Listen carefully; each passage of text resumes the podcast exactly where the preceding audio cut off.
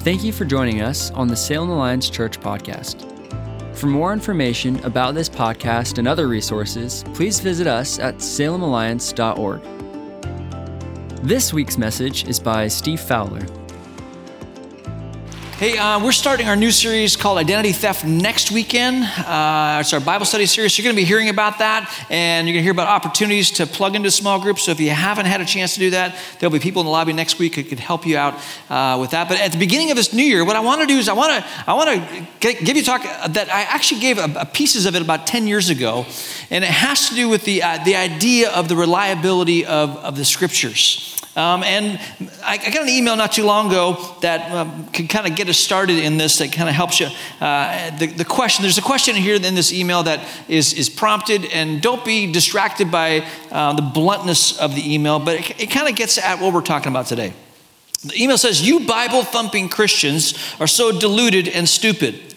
The Bible has been so changed and translated and mistranslated over time that it cannot be trusted. Didn't you play the telephone game when you were a kid? Whatever the first person whispered to the second person is going to be very different from what the last person hears. Stop acting as if you have all the answers. The Bible is a, a book of myths. Happy New Year. Um, now, I don't know what kind of emotions arise in you when you hear me read that, um, uh, but if you look past that and you kind of dig down, there's actually a, a, pretty important question that's asked here in this, or a statement that's being made about the reliability and the trustworthiness of the scriptures. Um, and, and, if you've been around Salem Alliance any length of time, you know that we are a people who uh, hold the scriptures in high regard. Every once in a while, you'll see me hold the scriptures and do this and say, We are people who come under the word, meaning that we believe the Bible to be authoritative and that we align our lives with what we believe to be the revealed Word of God. And so our preaching flows from, our small groups flow from that, our ministry flows uh, from what we believe to be on God's heart for us. Um, but this question that's being asked is, you know, it's a really important question for those of us who are Christian, non Christian. If we're Christian, how do we know that this is, I mean, can this be trusted? Because we're, we're coming under it. We're doing everything. It's flowing from that and taking our wisdom from it. And, um, you know, maybe we're, maybe we're wrong. Maybe, maybe the telephone game has been played. Maybe it's, maybe, maybe there have been some myths inserted. How, how do we know for sure? And if you're a non-Christian or if you're a seeker, um, maybe, maybe that'll be confirmed for you as, as, you as you do some looking at it. Or maybe maybe you'll discover that the Bible is really very reliable and very trustworthy. And if so, then you'll want to come under what God is saying to you as well. But the bottom line here is this question of, you know, can, how do we know that there's only 10 commandments? Maybe there were 12. Maybe John 14, 6, where Jesus says, I am the way, the truth, and the life. Uh, maybe it actually said in the very beginning that Jesus said, I, I'm one of the ways. I mean, how, how, do you know the Bible is the Word of God? And maybe for some in the room, you say, well, it's the Word of God because I, I, believe it's the Word of God, and that, that, that settles it for me. I'm, I'm, good with that. If that's where you're at, I just want to say that that's exactly what a Muslim would say about the Quran. And that's exactly what a Hindu would say about their Vedas. And that's exactly what a Buddhist would say about the Buddhist scriptures.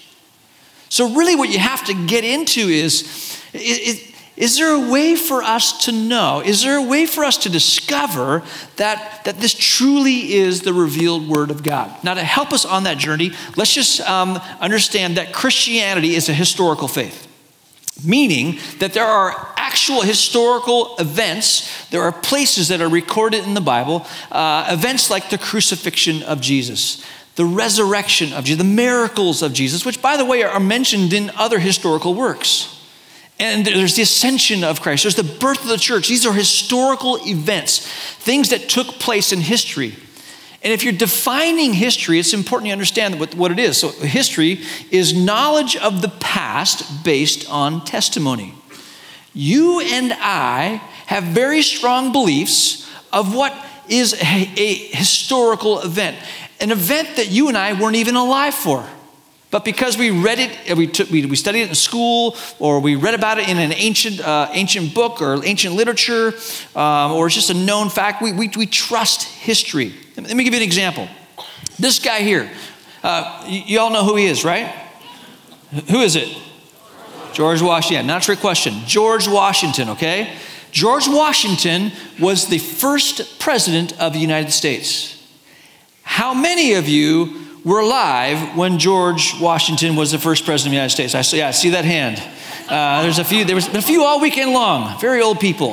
Um, uh, none of us were alive, right? No one was alive, but but we firmly believe that George was the first U.S. president, and rightly so, because Literature tells us that. You could travel to the East Coast. You could go to Mount Vernon and visit his old house. You could see um, uh, archaeological stuff that would confirm that he was our first U.S. president. That's the gift that history comes and gives to us. It's this gift of, of learning and, and understanding. And, and the Bible as well contains history. So when you're when you're trying to understand uh, the, the reliability of Scripture, if you're trying to answer the question, I mean, how do we know the telephone game didn't take place? How do we know there was this original message, which, by the way, the original message is called an autographa. The first time any ancient literal, literary work is written down, that's the original autograph. It's, it's the autographa. And when that's written down, what, what, how do we know that, you know, I got said this was one person and that person said this person, but it kind of tweaked a little bit and it got to the next person, it got changed a little bit. And when you get all the way down here, what you get is something that's pretty drastically different than that. So, h- how do you know? Well, one of the ways, first of all, that the message was conveyed is yes, it was conveyed orally a lot of times, but when it comes to the scriptures, it was written down.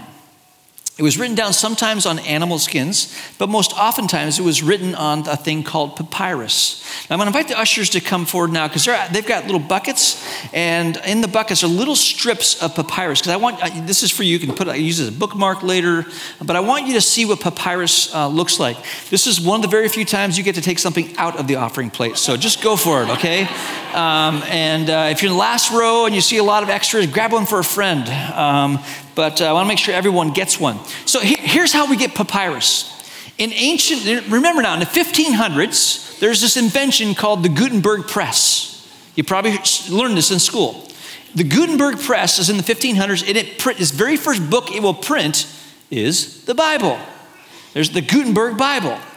But before the 1500s, much of the ancient literary works were written on what you are going to be holding in your hand papyrus.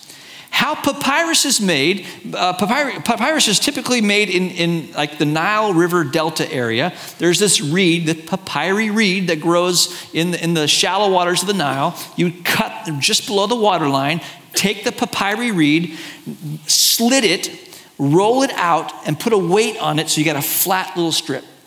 And you would do this many times. If you were making a sheet of papyrus or a scroll, you would just keep adding to it.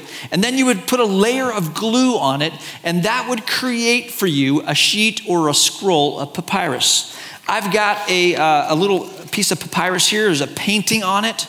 And um, this is, you'll see if you hold up your papyrus to the light, you'll see this kind of this crisscross pattern in your, in your papyrus, and that is the overlapping of the reed uh, there from uh, the, the, the manufacturing process. Now, Here's what I want. Here's why I want you to have this in your hands. And because when the original was written, and for example, let's say the Gospel of John, 90 AD, John, the disciple who would be an apostle, he writes his gospel, he writes the book of Revelation. Uh, we studied First John in the fall. He writes it on papyrus, and, um, and, and yet there's a shelf life with papyrus 80 to 200 years, depending on climate. And depending on exposure to the sun, that papyrus will begin to deteriorate, meaning it becomes brittle, it breaks the ink on the papyrus will begin to fade. And uh, so, what you would do if, if John's gospel is, is, is, sent out and it's, it's, it's there, it's, it's starting to get old, it's starting to get brittle, and it, it's, it's starting to break apart, what you would do is you would take that original, that, that autographa, and you'd take it to FedEx Kinkos, right? And you'd make copies. But FedEx Kinkos in the first and second century would be uh, scribes these men whose job was to copy meticulously an original. And uh, can I give you an example of the meticulous nature of their copying? Is that they would count letters on the papyrus. They would count words. They would make sure that there was not an extra letter, that there was not an extra word on that copy. So you've got the original, you've got a copy, you get copies made of copies, you get copies made of the copies of the copies, and you can see how it kind of starts going out here. Now let me just let me show you one of these. Here's a picture of John chapter 1. This is on a piece of papyrus that, that was discovered, a manuscript that was discovered. And if you look, you can see the edges are brittle and they've broken. You can see holes. You can see ink that's faded at the edges. And this would be a classic example of a need to make a copy. Now, hold that in mind now because here's what you're doing. If you're trying to answer the question, hey, how do we know that what we have in our Bibles is actually what was written originally? One of the first questions that you will want to ask, and by the way, people who are textual critics, this is a science, what they would do is they want the date that the original was written, and then they look for copies of the original because none of the original works exist. But you try and find the copy and you hone in on the earliest copy.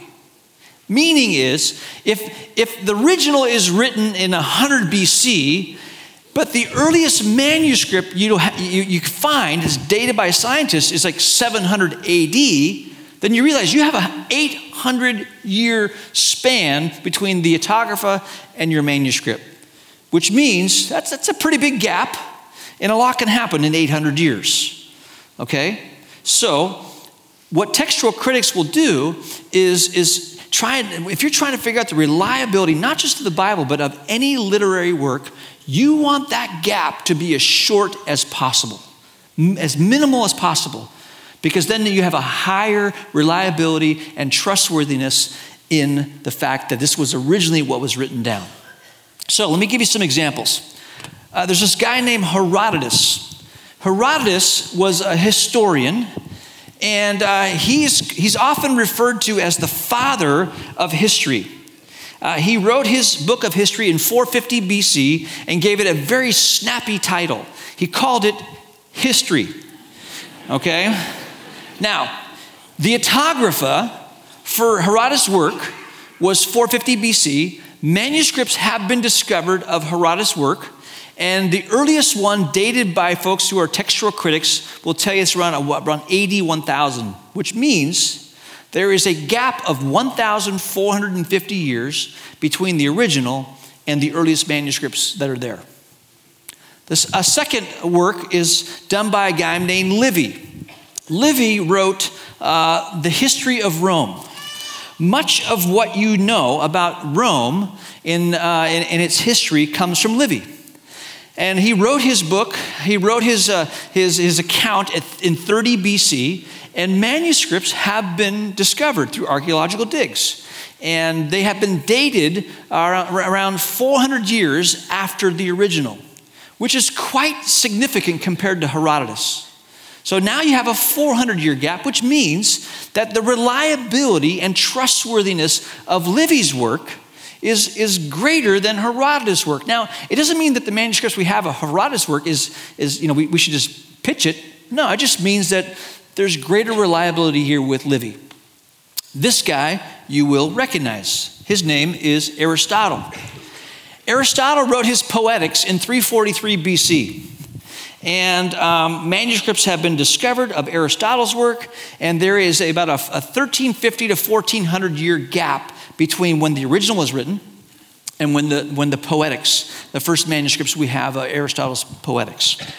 Another name you're going to recognize is Plato. Plato's tetralogies, uh, the, the, the, trial of Socrates, uh, the, the, the sophist. Um, there is, from the time he wrote it, 400 BC, to the earliest manuscripts that have been dated by secular scientists, there is a 1200 year gap. Now, let me just pause here and, and make a comment. Nobody questions the reliability of Plato's works, or Aristotle's works, or Herodotus' works. In fact, in universities all around the world, Aristotelian and Platonic thought is taught, and there's no question. And and I'm not saying there should be questions. I'm just saying there's a pretty big gap between what is accepted as a, as a literary work that's trustworthy and reliable. Now, if you're asking the question, uh, did, did, the telephone game take place? I mean, how do we really know? And you know, the Bible's a book of myths. What you want to know is, okay, so where does the where does the New Testament fall on this? What's what's the time gap? And remember, the, the, the smaller the gap, the, the more reliable that literary work is. Friends, the New Testament has been dated by secular scholars to within 50 to 80 years of the original. Meaning there's manuscripts that have been discovered that have been dated in the lifetime of some of those who wrote them. Which means that compared, if we're going to accept these works and call them reliable, then in no way should we question the reliability and trustworthiness of what has been written down in the New Testament. Because that, that gap is really narrow. Now, here's the deal stick with me here because I am going somewhere, okay? I'm, I'm gonna, I, will, I will make, I'll make a point here. But I want you to see that if you're, answering, if you're asking that question, hey, how, how do we know that what we have here, I mean, you're teaching the Bible, and how do we know that was originally was written down? I mean, isn't it a bunch of myths? Didn't legends creep in? And that was a long time ago. Well, 50 to 80 years, that doesn't give you enough time for legend to creep in. But the second question you have to be asking is okay, manuscripts have been discovered, but how many? And answering the question, how many, is really important. Here's why. Imagine that there are a thousand manuscripts that have been discovered of the Gospel of John, and you read all 1,000 of them. And in each one of them, you come to John 3:16. And in 995 of them, you read, For God so loved the world that he sent his one and only Son. But in three of them, you read, For God so liked the world, he sent his one and only Son. And in two of them, it says, ah, God kind of shrugged his shoulders about the world, like, yeah, I sort of like him, and I'll send my son. Well, what did the original say.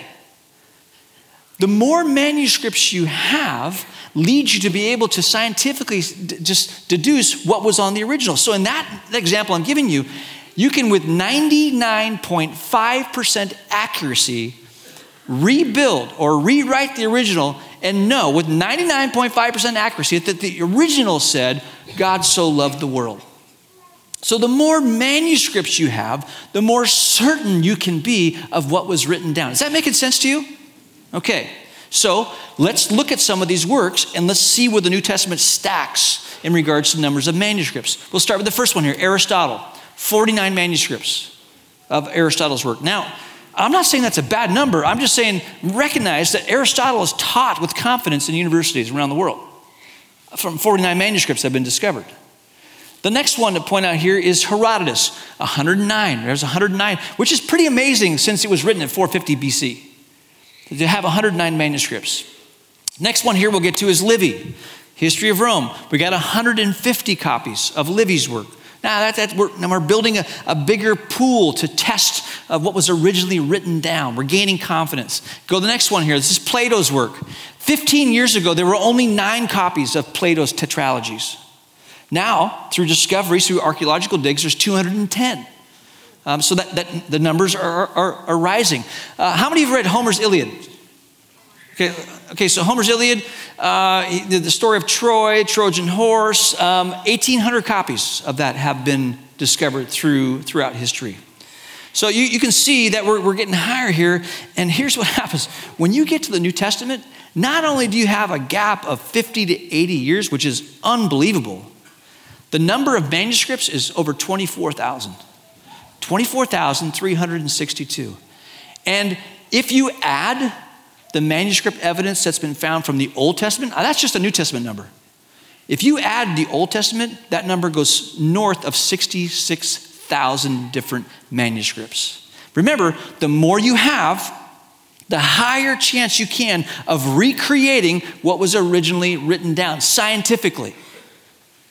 This is an astounding amount of, of evidence. In fact, one scholar, his name is Bruce Metzger, says, in contrast with these figures of other ancient works, The textual critic of the New Testament is embarrassed by a wealth of material.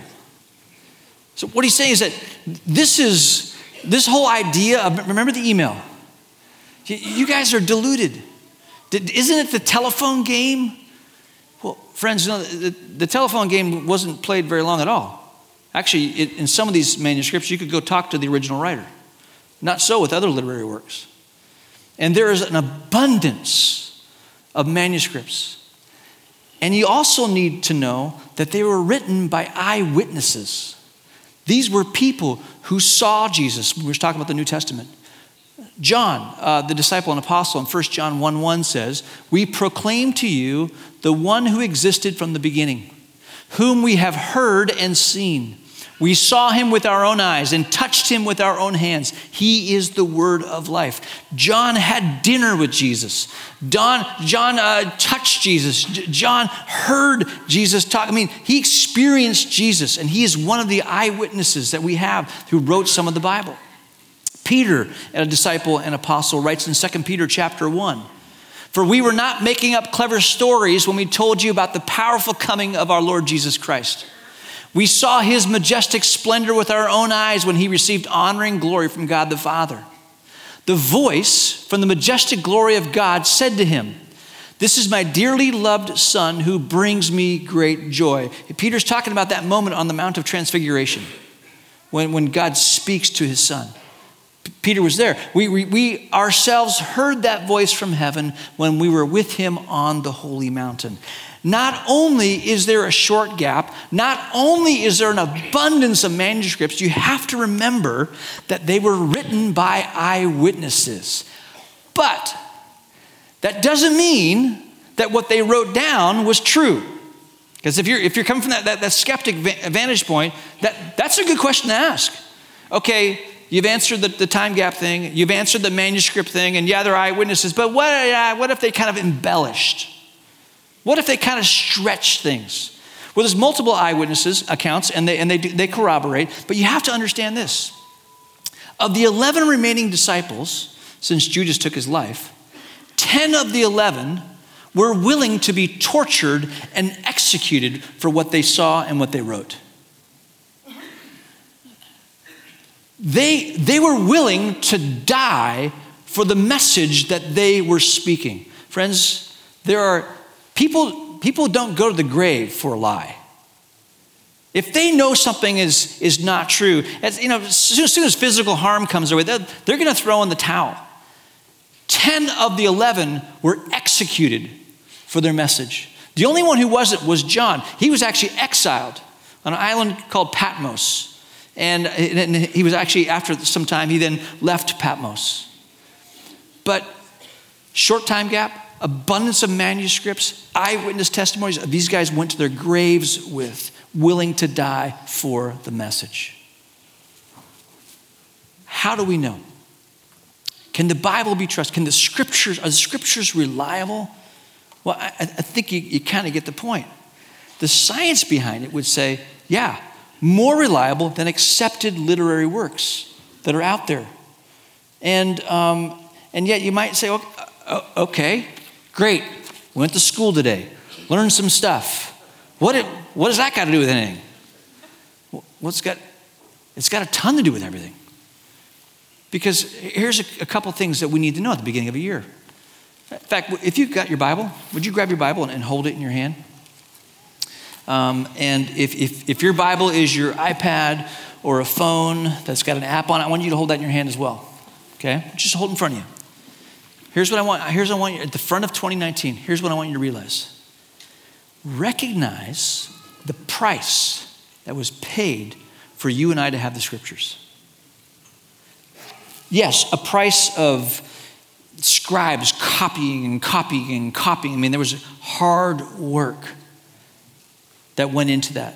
But beyond that, realize that not only time was paid, but blood was spilled. Consider the name John Wycliffe. Wycliffe in the late 18, uh, late 1300s saw poverty in his city, in his village. And he realized that the way out of poverty was literacy. And he knew that the Bible was in Latin, and so Wycliffe wanted to translate the Bible from this language very few people knew into the common language of the day. People would get to know who God is, and poverty uh, issues would be addressed at the same time. So he commissions, gets gathers scholars, and they begin translating the Bible from Latin into English. Now, what happens is some people hear about this, and a bill is actually introduced in Parliament in Wycliffe's country to stop this project from moving forward. Because the religious structures of the day are not happy that the Bible is going to be put in the common language of the day. The project goes on for 13 years. Wycliffe actually, he, he dies during that time uh, uh, of, of, of, illness and uh, he never sees the end of it, but the scholars stick with it and the Wycliffe Bible is translated and put into the hands of the common people.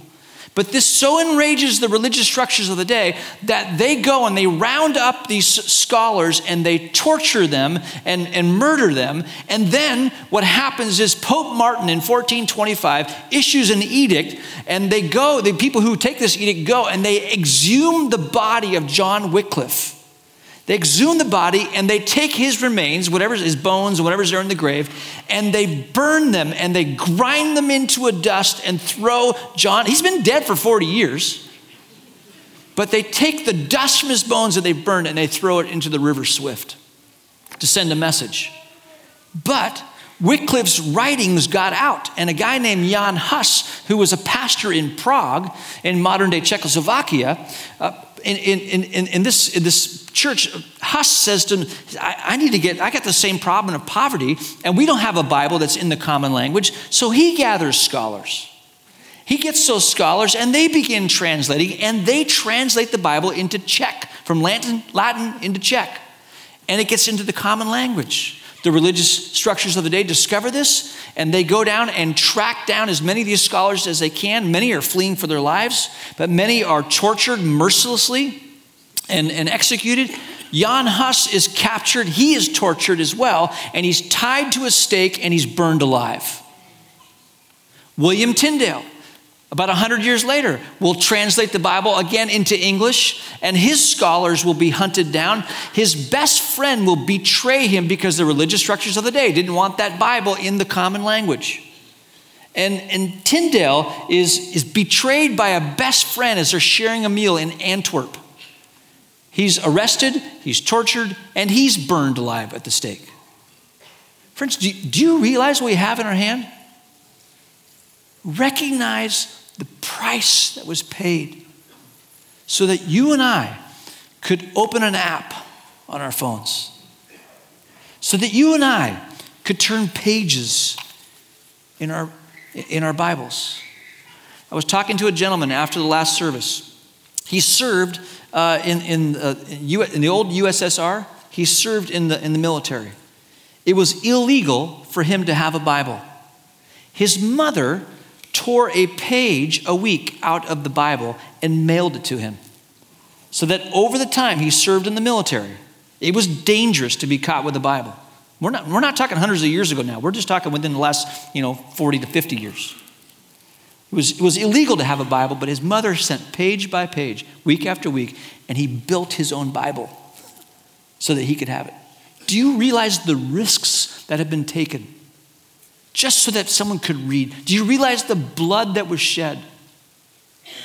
So that you and I would have the privilege of holding the Word of God in our hands. It's unbelievable.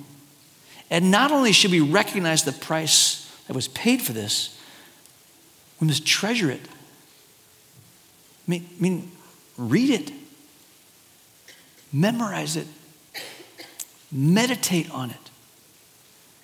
It's the beginning of a year. Some of you have been doing this for many, many years, reading through the Bible, maybe through the New Testament in a year, and then taking the Old Testament the next year. For others of you, you maybe you're not familiar with it at all. Don't go to a place of guilt or condemnation. But what if this next year you just took a chapter a day beginning in the New Testament, in Matthew's Gospel, and you just read a chapter? Do five out of seven days. Give yourself a break. Five out of seven, just one chapter and begin treasuring the Word of God. Friends, that's what people have done through the ages. The psalmist, Psalm 119, uh, expressed the treasure that's in God's Word. And I'm really going to need my glasses because this is small print. Throw them at me, honey. All right. Oh, there it is. uh, okay. Listen to how he rhapsodizes with the Hebrew language. Psalm 1, 119, every Hebrew letter, using every Hebrew letter just to talk about God's word. Joyful are people of integrity who follow the instructions of the Lord. I have hidden your word in my heart that I might not sin against you. Open my eyes to see the wonderful truths in your instructions. Psalmist continues How sweet your words taste to me. They are sweeter than honey. Your commandments give me understanding. Your word is a lamp to my feet and a light to my path.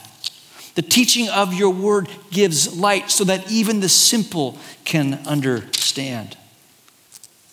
I rejoice in your word like one who discovers a great treasure. Friends, did we get the scriptures because it is the telephone game and or is it reliable and trustworthy? The evidence suggests it's very trustworthy. Written by eyewitnesses who gave their lives for it so that you and I could hold it in our hands and know who God is. What if this next year we pursued him and pursued him by pursuing his word. Not, not, not to commit the sin of Bibleolatry, making an idol out of the Bible. No, the triune God is God the Father, God the Son, God the Holy Spirit, not God the Father, God the Son, God the Holy Bible. But the triune God revealed himself through the scriptures so that you and I would be in relationship with him. Let's pray about that. So, Lord, it's a new year. There are some of us in the room, Lord, that, man, we've tried this and it's just so hard. And Lord, would you spark a new hunger in us? The, the pages don't just have ink on them, Lord, the pages have your voice on them. Would you create and begin a new hunger? Would you cause an appetite to arise among your people to know who you are by reading your word? Would you open our minds so that we might understand? Sometimes we just don't, we don't get it. Holy Spirit, fill us, empower us to understand what you're saying to us. Reveal yourself to us. And today we say thank you. Thank you for the gift of the scriptures. You are good. It's in your name we pray. Amen.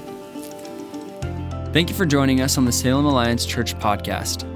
We are a community of believers located in downtown Salem, Oregon, and we are passionate about our city being a city at peace with God.